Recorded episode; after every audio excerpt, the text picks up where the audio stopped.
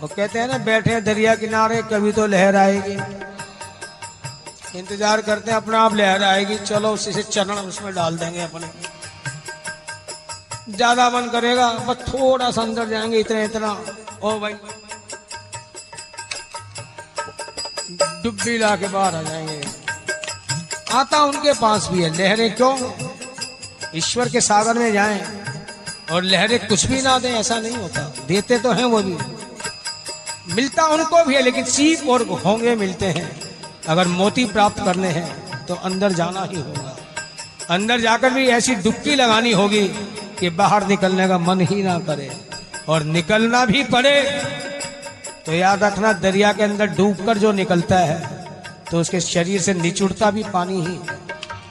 और कुछ नहीं निचुड़ता। यानी रस के सागर में जाए, बाहर आना भी पड़े तो हर अदाओं से, हर क्रियाओं से, हर चेष्टाओं से, हर इंद्रियों से वो रस का ही, रस की ही निष्पत्ति हो, रस का ही निर्झरण हो। तो बात समझना पक्की। ये माया का पर्दा। बस थोड़ा सा हम यहीं चूक जाते हैं। बनाने वाले ने हर पर्दे इतने हसीन बनाए हैं। कोई कसर बाकी नहीं रखी। ये पर्दे देखकर ही हम बस यहीं तक सीमित रह जाते हैं। कि ये भी बढ़िया आह, क्या बात क्या बात। जरा सा विचार बदले कि जिसके पर्दे इतने हसीन हैं तो जो उस पर्दे के पीछे बैठा है, वो कितना हसीन होगा।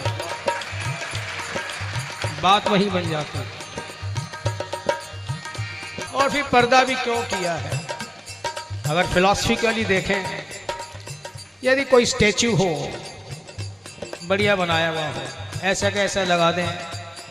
इतना मज़ा नहीं आता एक झीना सा पर्दा डाल दे उसके ऊपर। कोई झीनी सी जैसे होती है ना वो। ऐसा डाल दे, फिर देखो, देखने वाला क्रेज जो देखेगा, वो देखेगा, यो देखेगा कि कुछ दिख जाए। ये माया का पर्दा भी उसने हमारा क्रेज बढ़ाने के लिए किया। कि हमारी उत्कंठा, हमारी प्यास और बढ़ जाए उसे देखने के लिए। अगर यो का यो सामने आ जाए तो शायद वो क्रेज ना रहे। इसीलिए उसने पर्दा किया है।